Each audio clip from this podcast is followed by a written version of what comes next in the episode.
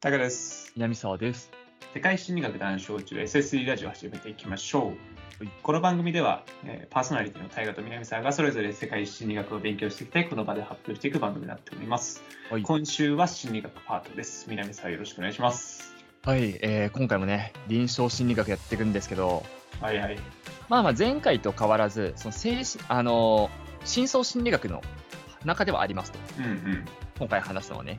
うんなので、基本的には、えーその人の本当の内側にあるものを暴いてこうぜっていう、暴いていかないと臨床できないんじゃねえのみたいな。うん、当たり前でしょうね。そうっていう考え方は、えー根本にあるっていうのは変わらず、たうんだ、あ前回話したような自己心理学とか自我心理学とかね、うん。その前にあった精神分析学みたいな、うん。ような手手法とは違った手法をね、一個ご紹介しようかなと思ってますと。なるほど。で、えー前回話したものっていうのは、基本的にフロイトさんの考えを元にしていましたとうん。いうものになっておりますが、まあね、フロイトさんの弟子っていっぱいいるんですよ。いやー、いそうだね。はい。そうでそのそんなフロイトさんの弟子の中に、フロイトさんの考えをね、学んできたと、そのフロイトさんのもとでうん。学んできた結果、いやフロイト言ってることおかしくねって。おい、レジスタンス。 っていうふうに思った方がいましたと。はいはい。まあ、その名も、えーアドラーと。おう出たよ。ということで、今回話していくのはアドラー心理学。聞いたことあるよ、もう。で、個人心理学とも言われてますと。はいはい。えーというものになってて、まあね、このアドラーさんが提唱したものではあって、うん。まあ、もともとはフロイトさんの、えー考え方を元にはしているんだけど、うん。そのフロイトさんの理論を、えー研究したアドラーが、いや、うんフロイト間違ってるわっつって、自身の心理学を立ち上げましたと。うんうん。で、その、えーアドラーさんが提唱したこの個人心理学については、なんか言い方さ、自己心理学と個人心理学似てねって思うと思うんだよね。まあまあまあまあ。お前やみたいな、うんうん。個人の話やみたいな、うん。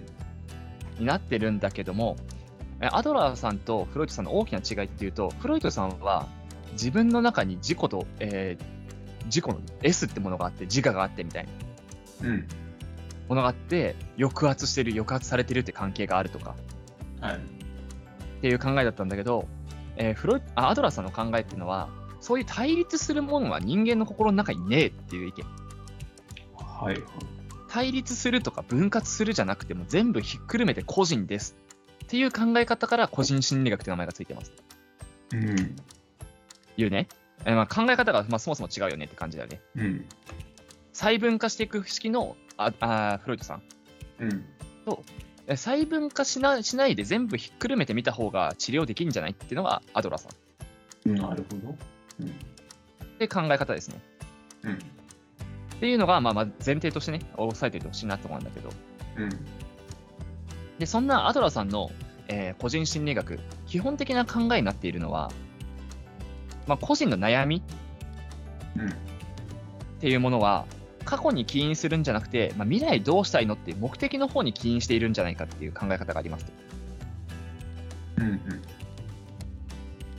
いうのが、まあまあ、まずね前提のその目的理論っていう言い方をしてますとはい。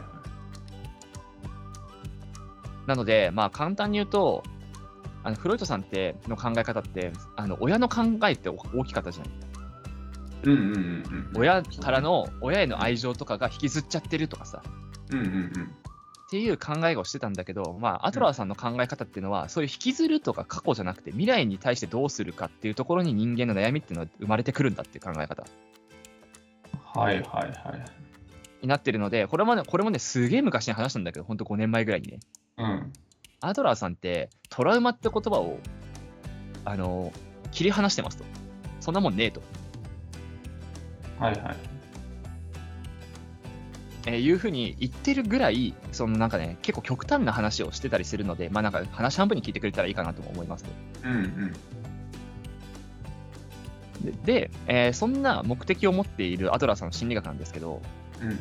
特徴としては、えー個人っていうのを心と体とかっていう分かれたものの集合体を個人と呼ぶことを嫌ってるんですねはい。なのでアドラー心理学上では心と体とか、えー意識と無意識うん。感情と思考とかうん。そういうもそういうものの間に葛藤とか対立ってものは起きないって言ってる。これがもう本当に特徴の一つ。はい。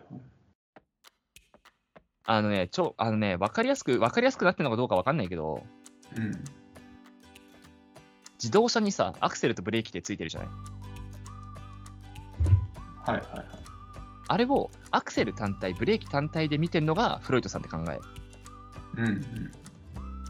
で、アドラーさんの考えはアクセルとブレーキを両方一緒に考えて、安全運転するための装置で考えるのがアドラーさんの考え。まあなんか一緒に考えるみたいな感じ。そうそうそうそうそうう。んだから、アドラーさんの考え方っていうのは基本的に何かの目的に向かっている心の動きがあるはずだっていう考え方だね。うんうんさっきのあアクセルブレーキの話で言うと、あの安全運転するって目的のために作られたものじゃん。っうん。うんうんていうのを見ていくのがアドラー心理学で、フロイトのさんの心理学は、アクセルはちゃんとアクセル踏んだらあスピード出ますかとか、うん。うん。ブレーキ踏んだらちゃんと止まりますかっていうのを見てこうよっていう。はいはい。だから、安全運転って目見れてないんじゃないっていう意見がアドラーさんの意見だったわけですよ。はいはい。目的のとこ見てなかったら話なんねえよと。うん。で、その目的っていうのが、あー個人ですっていうね、うんうん。なるような考え方ですと。ほど。で、そんなアドラーさんの心理学なんですけども、まあ、もう一個特徴があって、うん。もう一個の特徴は、全体として、あの個人っていうのは、あの絶対値で測らないっていう考え方があるんですね。はい。だから自分が成長してればそれでよしとかじゃなくて、相対的なマイナスから相対的なプラスに向かって行動するはずだって考え方。これも特徴の一つです。だから、あの、他人を蹴落とすっていうさこと、うん。えフロイトさんの心理学って結構自分を磨けばあの勝手に順位上がっていくみたいなね。うんうん自分がマラソン大会30位だったら自分が成長すれば1位になるうん。うん。っていう考え方を基本にしているフロイトさんに対してアドラーさんはいや上の29人倒せばが腹痛でいなくなれば俺1位やんみたいなうんうんうんうん。っていうことも考えるのがアドラーさんの心理学ですと目的第一主義ね。目的第一義マジでうん。になってますとうん。でもって この目的主義っていうのとあの仮想論っていうんだけどこのあの全相対的なマイナスから相対的なプラスに行こうっていう動きうんうん仮想論って言ってるんだけどこの仮想論っていうのも、えーマイナスっていうのを人間嫌がるよねって考えが根本にはありますとうん。うんうんうん。でそれをプラスに捉えるはいはい。仮に自分が下がってても周りがもっと下がってれば相対的プラスじゃんって考えるはいはい。ことができてしまうっていうのも問題視してたりとかそれがいいよねって考えたりする、まあ、どこれどっちに転ぶかは、まあ、そうアドラーさんとかで、その後発の人がいろいろ考えるんだけどはいはい。でいろんな派閥はあるにせよ、まあ、考えのもとはそこにあるそういうことがありますとだかうんうんうん。らその人だけを見ないっていうねうんうん。いうこともありますとでこれらをこの考え方が根本にある中でうん。アドラー心理学を用いた、まあ、治療っていうのはねあー当然臨床心理学なのでありますとはいはい。で基本的にはカウンセリングを中心にした療法なんだけどもあの薬とかじゃなくてね、うんうん。になるんですけどもさっきの目的論っていう話があったじゃないはいはい。目的論っていうかもうタイガーが言ってたやつだからうんうんうんうさ、んあれだけど目的第一主義みたいな、ね、はいはいはい。ところがあるのでこのカウンセリングもあの目的第一主義で行われますとはいはい。なので、えー前回話した自己心理学とかは共感っていうワードが出てきたじゃないうんうん。数値的にも共感するし相手の気持ちに寄り添うみたいなねはいはいはい。共感っていうワードが出たのに対してアドラー心理学のカウンセリングは共同体感覚っていうワードが出てきますと動体感覚。なるほどね。あ俺とお前同じ方向を向いてるぜっていうことだね。はいはい。シンクロね。そうそうそう。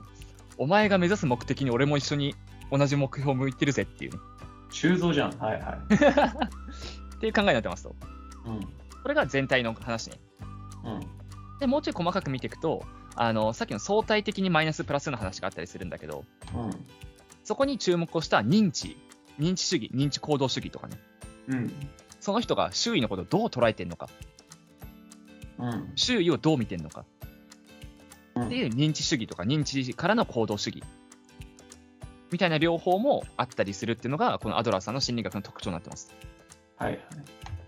なのでね、あのタイが言ってくれた通り、もう本当に目的第一主義ですよね、アドラーさんの心理学っていうのは。はい。で、そんなアドラーさんの心理学、あの治療方法ね、え引き続き話していくんだけど、まあ、この目的っていうところに紐づいてはときちゃうんだけど、うん。常に意識してるのはこの目的っていったところと、あのライフスタイルってところですね。ライフスタイル。はい。そう。まあ、ライフスタイルっていう言い方も、またなんかす、昨今のライフスタイルの概念とまた違うんで、ちょっと一回切り離してほしいんだけど、はい。このライフスタイルっていうのはまあどういうことかっていうと、この心理学上ね、今その人が、その自分の心理とかの中で相対的マイナスを感じてる箇所はどこなのかっていう。うん。はいはいはい。で、そのマイナスに感じてる、相対的マイナスに感じているものを、どう相対的プラスに持っていこうとしているのか、はいこれこれをライフスタイルと呼んでる。はいはい。でまあ本人が、まあ、ライフスタイルって言い方してるけど、あ人生の中であの何を負い目に感じてるとか、マイナスに感じてて、あどこが弱いと思ってて、はいはい。その弱いところをあどうプラスに捉えるか、考えるか、うん。まあ、それはプラスに成長させていくっていう手段も一つの手段ではあるけど、うん。他のプラスで補っていくとかね、他の箇は所い。うん。で相対的にはプラスやんって思うとかもあるし、あのうん。さっきも話したけど、周りがマイナスになりゃ、その周りが俺よりももっとそこ弱くなればみたいな。うんうんうんえープラスになるやんっていう考え方もある。そこをまあ、どれ、どれ選んでんのその人はっていう。プラスに持っていく手段を。自分としてプラスになればいいってことそう、自分としてプラスになればいい。自分が成長しなくても最悪いいみたいな。ああ、なるほどね。はい最悪自分が成長しなくても自分に負い目がなければいい。っはいはいていう考えをするはずだと人間は。はい。うんうん。するはずなので、じゃあどこ向いてんの君はっていうのをカウンセリングの中で見出していこうっていう動きが、このカウンセリングの中で行われています。はいはい。で、そんなライフスタイルって言ったけど、ライフっていっぱいあるじゃない人生ってい。いろんなものが組み合わさってて人生じゃない。はいはい。そこをアドラー心理学では3つののライフタスクと呼んでまして、うん。 1つが仕事のタスク、はい。で1つが交友のタスク、はい。で1つが愛のタスクっていう3つのタスクがあると。はい。で、このタスクについてみんなはどう思ってんのっていうのを、あの、アドラー心理学では定義してますと。うん。基本的には仕事のタスク、こういうタスク、愛のタスクって言ったけど、全部人間関係、アドラー心理学って人間関係が全てだよって言ってる心理学でもあるので、はい。この仕事のタスクっていうのも、仕事する上での人間関係、はい。こういうタスクで言うと、あの交友する中での人間関係、うん。愛のタスクで言うと、まあ、愛情を育む中での交友関係うん。について、その人はどういう、あの相対的なマイナス、プラスを思っているのかっていうのを見ていこうぜっていう考え方ですね。なるほどね。で、仕事のタスクっていうのは、あー仕事上の人間関係なんで、まあ、いわゆる永続しない人間関係ですね。すぐ終わっちゃう付き合い。に対して、自分はまあ、優れてる、優れてないとかもそうだし、こういうところでちょっとよ良くないなと思ってるとか。うんうんで、こういうのタスクっていうのは、えー英語名にするとフレンドシップタスクっていうんで、まあ、と友情ですね、友人関係。うん。はいはい。結構長いこと続くけども、別に運命共にするほどじゃねえっていう関係。はいはい。で、最後の愛のタスクっていうのが、あのファミリータスクって言ってるので、まあ、そんな通り家族とかですよね。うん。まあ、奥さん、子供、親とかね、うん。それらの人間関係について、えーみんながどういう思いでプラスマイナス抱えてて、どういうプラスを目指していっててっていうのを考えていくのがアドラー心理学です。なるほどね。そうね、アドラーさんの心理学は本当にね、人間関係っていうのはずっと出てくるので、うん仕事うまくいかないんだよねとか、またちょっと話が違ってくるっていう感じだね。うんうん。うんうん僕はあの計算遅いんですとかね、はいはい。そういうのは、まあ、特にあ考考慮されてないっていうのは、えー覚えておいてくださいと。うん。で、まあ、アドラーさんの心理学の中でさっき出てきたけど、重要なワードとしては共同体感覚という言葉が出てきましたと。うん。で、まあ、共同体感覚っていうのはあの、さっきも言った通りなんだけど、基本的には相手と同じ目標を持つっていうね、考え方。うん。で、これについては、あの、共同体感覚を得るってことは、意識しして育成しないと身につかないもんだっていうふうにアドラーさん言ってて、だかうんうんうん。らつまるところを超簡単に言うと、カウンセリングする人はちゃんと勉強しろよっていう。はい。自然と、あの、相手と同じことを向いてってことはできるはずがないっていうのがアドラーさんの考え。うん。なので、ちゃんと、あの、勉強してくださいっていう考え方ですね。うんうんうんで、まあ、ここはね、アドラーさんにしては珍しくやさ優しめな言葉があるんですけども、うん。うん。えこう自分の行動は自分の利益ばかりでなく相手のためにもなるだろうかと。うんうんで、えーその行動は自分と相手の利益にはなるかもしれないけどそれはあ自分と相手以外の人にとってもあー利益になるだろうかとかうん。うんっていうような考え方をしていくことが大事ですよっていうのがアドラスの言葉ですね。はいはだから結局目的さっき相対性マイナスプラスあったけどあのカウンセリングする側としては相手を蹴落とせばあいあなたも上ですよって導くのは間違っているということですね、まい。うん。うん。あ、そういう方向を向く人もいるっていうのは承知した上でそこに導くのは間違っていると、うん。それは本人とあのカウンセリングする側はねその人は治るかもしれないからさうん。にとってはいいかもしれないけど周りの人にとってはいいことじゃないじゃんっていうね、なるほどね。っていうのがえなんか、えーアドラさんの意見ではありますとはい。そんな共同体感覚の他に、アドラーさんの中でえ心理学を学ぶ上で重要な言葉っていうのがいくつかありますので、これをご紹介させていただきますと。うん。一つがコンプレックス。はいまあね、アドラーさんはコンプレックスっていう言葉とかトラウマって言葉をね、結構、えー生み出したりしてる人なので、うん。アドラー心理学でも当然出てきますと。で、アドラーさんのしん、えーレコンプレックスっていうのは、基本的にあー自分は劣っていると感じること、まあ、劣等感のことを指してはいるんだけども、うん。その劣等感を使って逃れようとすることを指してますと。はい。まあ、だから、あの人間関係の例で言うと、自分はコミュニケーション、あまあ、仕事の人とのコミュニケーション、仕事タスクはい。が苦手だから仕事をしないみたいなうん。ことをコンプレックスと呼んでますと。はいはい。だから、あの自分はそこを劣ってるけれども、頑張ってる人ののこ人が持っているマイナスのことをコンプレックスと呼んでないとうんうんいうのが、あー俺たちが使ってるコンプレックスとのちょっとしたあーニュアンスの違いかなって感じですね。うん。はいはい。で、えーもう一つが自助グループと。はいはい。自分を助けるそうそうそうそう。で、まあグループって言い方をしてるんだけども、教師とか親とかうん。カウンセラーとかみたいな人たちを中心としたものではなくて、全体、もうみんなで直していこうよって考え方はい。も、えーアドラー心理学の中で重要なワードになってます。自助グループね。うん。なので、まあ、講座とかを受講して、まあ、座学をすることと、学んだことを実践するこうと。で、ん自分の学んだこと、実践したことについて、まあ、仲間と議論することの3つをバランスよく継続するっていう動きができるグループ作り大事だよっていうのがアドラーさんの、えうんうんうん。ー意見で。すと。うん。まあ、この自助グループっていうのはね、日本では結構盛んに行われたりする感じですね。はいはい。っていうのが今回のああのアドラーさんの、えー心理学、個人心理学だったんだけど、この共同体感覚ってワード出てきたじゃない。うんうん。で、あの同じ方向を向くってやつね。うんうん。人間ほっといても同じ方向を向くって難しいよみたいな話。はいはい。もうさっきちょちょちょっと出てきたんだけど、まあ、それについても異を唱えたものがいますと。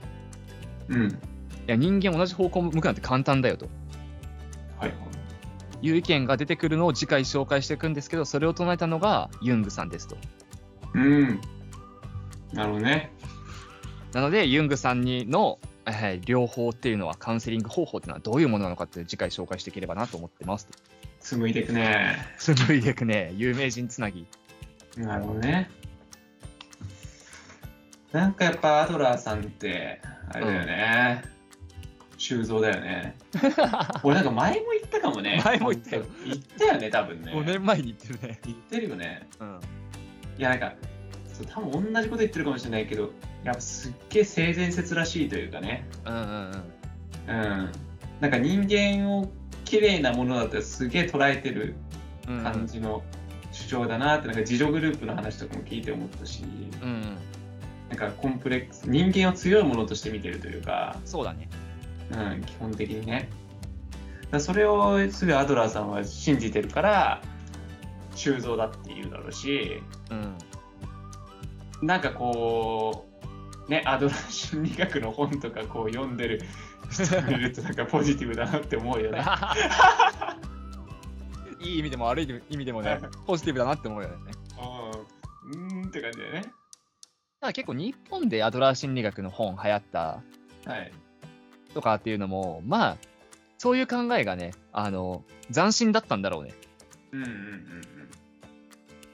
あのすげえ性善説じゃんみたいなだかそうねそれはそれでね確かにねら結構その性善説寄りで人間ってめっちゃ綺麗じゃんっていう考え方だけどこれなんか裏を返せばそのままでいいってことじゃんそうなんですよねそのあのそのままでもあなたは十分綺麗ですっていうことうんが根本になるからなんかね読んでる人がポジティブっていうのはそういうところに紐づいてくるのかなっていうあ俺このままでいいんだって思える方のポジティブだからさ、そうねいそやこだよなと思うわいや、ほんとね、なんかこの、ライフスタイルあたりの話で、こう相対的マイナスを相対的プラスにする、うん、うん、で他人を蹴落とすことはまあまあ、あのあるけれども、まあ、推奨しないと、推奨しないと うん、っていうのがある中で、なんか俺がこういうのでこうカウンセリングとか受けてありそうだなと思うのは、そんなにそもそもマイナスじゃなくないっていう、その人が、うん、うんみたいな感じで自己こうなんかこう回復していくみたいな感じがありそうだなって思ったけどね。多分あると思うんだよねあの、うんまあ例えばその人がさ俺めっちゃコミュニケーション苦手なんですみたいなうん言った時に、まあ、その人は絶対1で測って多分マイナスだと思ってる自分のこそとうだだけねど。うんそれに対し、て、いや、でも、周りにもっと苦手な人がいて、この人、普通にできてるから、あなたもそんなマイナス、言うほどマイナスじゃないっすよっていう相対的プラスに持っていく考え。そうそう。そんなにね、あの楽しく話せる人とは会えてないだけじゃないみたいなうんうん話だったりとか、なんかそういうので、あのさっきの話に戻るけど、そのまんまで綺麗だよねっていうところにこううんうん戻っていきそうというか、うん。うんうん。に入っていきそうだなって思っちゃうよね。まあ別に俺それでいいと思うんだけど、別に。うんうん、全然いいと思う。他人にこうそれこそ他周りにそんなに悪い影響がなければねうん。なんか結構ね、あの、熱烈に支持してる人ってのも当然多いから、アドラー心理学に関しては。まあそういうところは受け入れられてる要因なのかなと思うけどね。そうね、うん、俺も否定はしないが派閥ではないなって感じ でもって、これ批判もあって、であーこのアドラー心理学に対してね。うんうんこのアドラー心理学ってあのどんな事例であってもこれ都合よく解釈できるんだよねこれってうんうんうんだし反証の可能性がないっていうほとんどねうんうんうんなるほどそういう理論っていうのは偽科学だっていう意見がありますとうんうんうんうんだからただの根性論だって科学じゃないっうん、うん、ていう意見はありますねだからタイが言ったなんか微妙に受け入れられないらんないっていうのは多分そういう考えだと思ういやそうなの俺はねやっぱりなんか常々やっぱ全てのことに思うのはうんまやかしが多すぎるって思ってるうかんうんら、うんうんわかるわかるなんか仕事とかでもよく思うけど、いや、それは本質ではないというか、うんそうねみみんな見たくないから見ないだけでしょっていう、うっんていうところから、俺はやっぱそれをちゃんと悪いとこあるよって言いたいという か、うんだからねそのわかんないけどアクセルとブレーキの話でもそうだけど、ちゃんとアクセルってこういうもんだよって理解した上でじゃあ安全に運転この大枠の方を見るみたいなうん話じゃんって思うけど結局、まあ、アドラーさんは本質を多分理解はしてるんだがうん一般の人に落ちてくるといやいやもうアクセルの仕組みわかんないよみたいなさうん感じになってるみたいな感じがやっぱするからそれってもう一般社会においてまやかしじゃんって思ってうんうる、んだからアドラー心理学っていうのは結構さあさタイが先言った通り切り取られがち一部がうん、そうそうそうで一部が先行しがちなのもそういうとこだよね多分アドラーさんはちゃんと本質理解してるんだけどそうそうそうそうそうそうまやかしの言葉が多すぎてまやかしの部分だけが先行するそう下に落ちていく段階でうんまやかしになっていくっていう、んもやがかかっていくというかいいところだけこう 人間が抽出していくみたいな、うんうん感じになっちゃってんじゃないのっていうので、うん、それをアドラーさんが理解してないというかそっちを理解してないそっちを理解しない、ないよね、ううんんこの論自体は正しいのかもしれないけどうんこの論が広まっていくにつれてそうなるぜってことは理解しなかっうん、そうそう、それがね、うん、やっぱりこう、性悪説唱える私たちはそうなんですよ ね。ただから結構この理論に対しては、まあ、そういう批判はありますよね心理学じゃねえっていうかうん科科学じゃないこれ批判したくなっちゃうね、多分この時代に生まれてたらね。きれい事並べてるだけだっていう意見がありますね そうです。 なるほど。共同なのでまあま体あ感覚ドリーマーだよな。完全感 覚と感覚が入るともう完全にドリーマーってなっちゃうだから。だから俺も結構そそっち寄りっていうか大河寄りだしこの批判した人寄りではあるからなんかアドラー心理学っていうのもまあほどほどにねって思っちゃうけど、うん。まあ、極論そのままでいいだからねうん私アドラー心理学を使えば割と何でも論破できるっていうかそうなんだよな本当の本当の本質はそのままでいいなんだけどね。そうそうなんそだうろうね。 なんだろうね。うん。それ書いてくるんだけど、そのあのみんな理解してますかっていう。うんまあこれ根強いファンがいて根強く研究されてる学問ではあるけどうん。あの全体の流れとしては精神分析学の中の一派なんだよねこれうんうんうんうん。その一派にとどまってる理由ってのはそこなのかなとも思うなるほど、なるほど。一個ちゃんと確立してないっていうかうんうんうんうん。そこはなんかなんだろう専門的にちゃんと研究されたわけじゃなくてふわふわっと広がってる理論だからはいはいはいはい。学問として確立して一個の手法として確立してじゃなくてふわふわっと存在してるっていう、はいはいはい。でも聞き心地いいからずっと残ってるみたいな今の立ち位置ってそういうなんか性質上そうなっちゃうのかなっていう気はするねそうなるよね。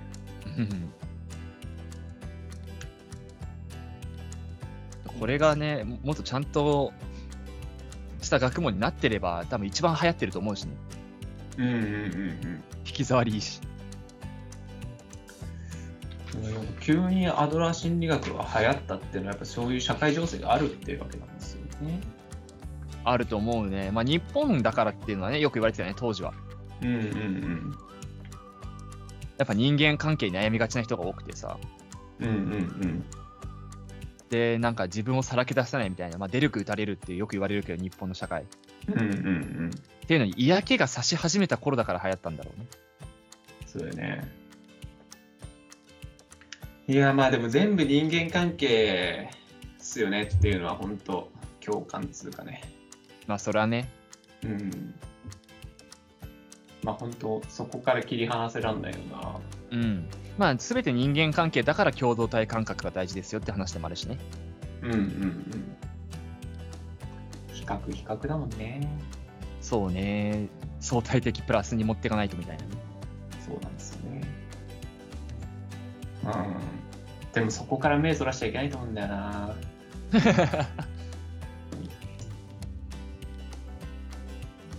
そうなんだよななんか相対的プラスに持ってくって考えもなんか理解はできるけどうん。でも絶対的なものがマイナスだったらさまやかしじゃねって思っちゃうからそうっすよね。うん。自分が成長してないけど成長感感じてるのってマジで虚数じゃんっていううん、そうそうそうそう。そうなんだよ。それでよしとは思えないけどなっていうそうなんですよね。温泉に使ってていいのっていう話。ううんん。いや、お前楽しかったらいいけどさ、みたいなね。それができたら理想だよねっていう考えが分かるから結局このアドラー心理学を論破することは不可能っていうねうん。やっぱな、俺はなんかこう、雪にさ、うん自分を身を投じてさ、うん1時間経ってから温泉入りたい派だからさ。 我慢して我慢して我慢して あったけーってなるそれが気持ちいい派なんだよね。はいはいはいまあ、うん。やっぱすごいさ、こたつに入ってあったかくてさ、そのまま温泉に入って何が楽しいのっていう、最大、なんか倍数取りたくないみたいなうん気はしちゃうんだよな。苦労してみた山頂の景色だから綺麗なんじゃないっていうねそうそうそうそう。ヘリコプターで行った山頂意味あるんですかっていうそう。本当にそう。いやそれは多分また性癖の話だよね。まあまあそうねうん。だけど、結果論は別にいいんだもんっていう。うんうん温泉気持ちいいんだし。うんもういいんだけどさ。 もう好き嫌いだよな。いつも南さんが言うけどね。うんこの論の好き嫌い そうだねだよ。まあアドラー心理学は好きな人が多いっていうのもね理解はできるよねうん。うんうんまあ、あの、あれだけどね、そのアドラー心理学のっていう、なん流行ったのはなんだっけ嫌われる勇気が流行ったの、日本で。うん。あ、そうね。はいはい。嫌われる勇気は別に、アドラー心理学題材だけど、アドラー心理学学ぶものじゃないからさ。はい、元にアドラー心理学を用いて、みんなを、あの、みんなの自己肯定感上げるための書物だからさ。うんうんうん。それを飲みにするのはちげえなと思うけど。そうだね。うん。いやだからさ、俺さ、心理学勉強しなくてよかった わ。勉強しなくてよかったっていうか、その例えばさ、真剣にさ、うん。はその心理学学科みたいなの入ってさ、いはいはい も。うすごい研究者というかそうですさ。俺もう喧嘩しちゃうよね、こんなんね。何がアドラーだよとか言っちゃいそうだよね。アドラー心理学派のさ、人とさ。喧嘩するだろうね。ね。なんかそう、わけが違うじゃん。なんか他の、ね、例えば歴史とかとはさ。そうなんだよね。うん。なんか自分のあれが入っちゃうというかさ、 そう、絶対感情入る。そう思いが入っちゃうから、心だから。うん、だからそこはなんか、やん、なんか、すごいギスギスすると思っちゃった。研究室。学生でも学張りそうだもんね。そうそうそうそうそう。なんか熱くなっちゃうもんね。なんか哲学と一緒かも。 なんか。あ確かに別答えにがな答いかえらは、そう、答えないしさ。うん何が正しいとかじゃないから。うん。なんか嫌い。最後、なんか嫌いってなっ ちゃ最終的にねな最終的になんかなんかで終わるやつう。そうそうそう。なんかよ、お前と合わないわ、みたいな。なるね。はそれは良かったな、やんなくて。こうやってライトに聞いてる方が、まだ南さんと話してるから楽だろう。お互いライトにね話してるのが、うんね。じゃあ、締めていきましょうか。次はユングを楽しみにね。はいじゃあ、締めていきます。世界新入学談笑中、SSD ラジオはお便り募集しております。番組の完成やその他の何でも募集しております。メールアドレスは SSD ラジオ199でアットマーク Gmail.com です。X の DM でもお待ちしております。はいそれではまた来週お会いいたい。ありがとう。南沢でした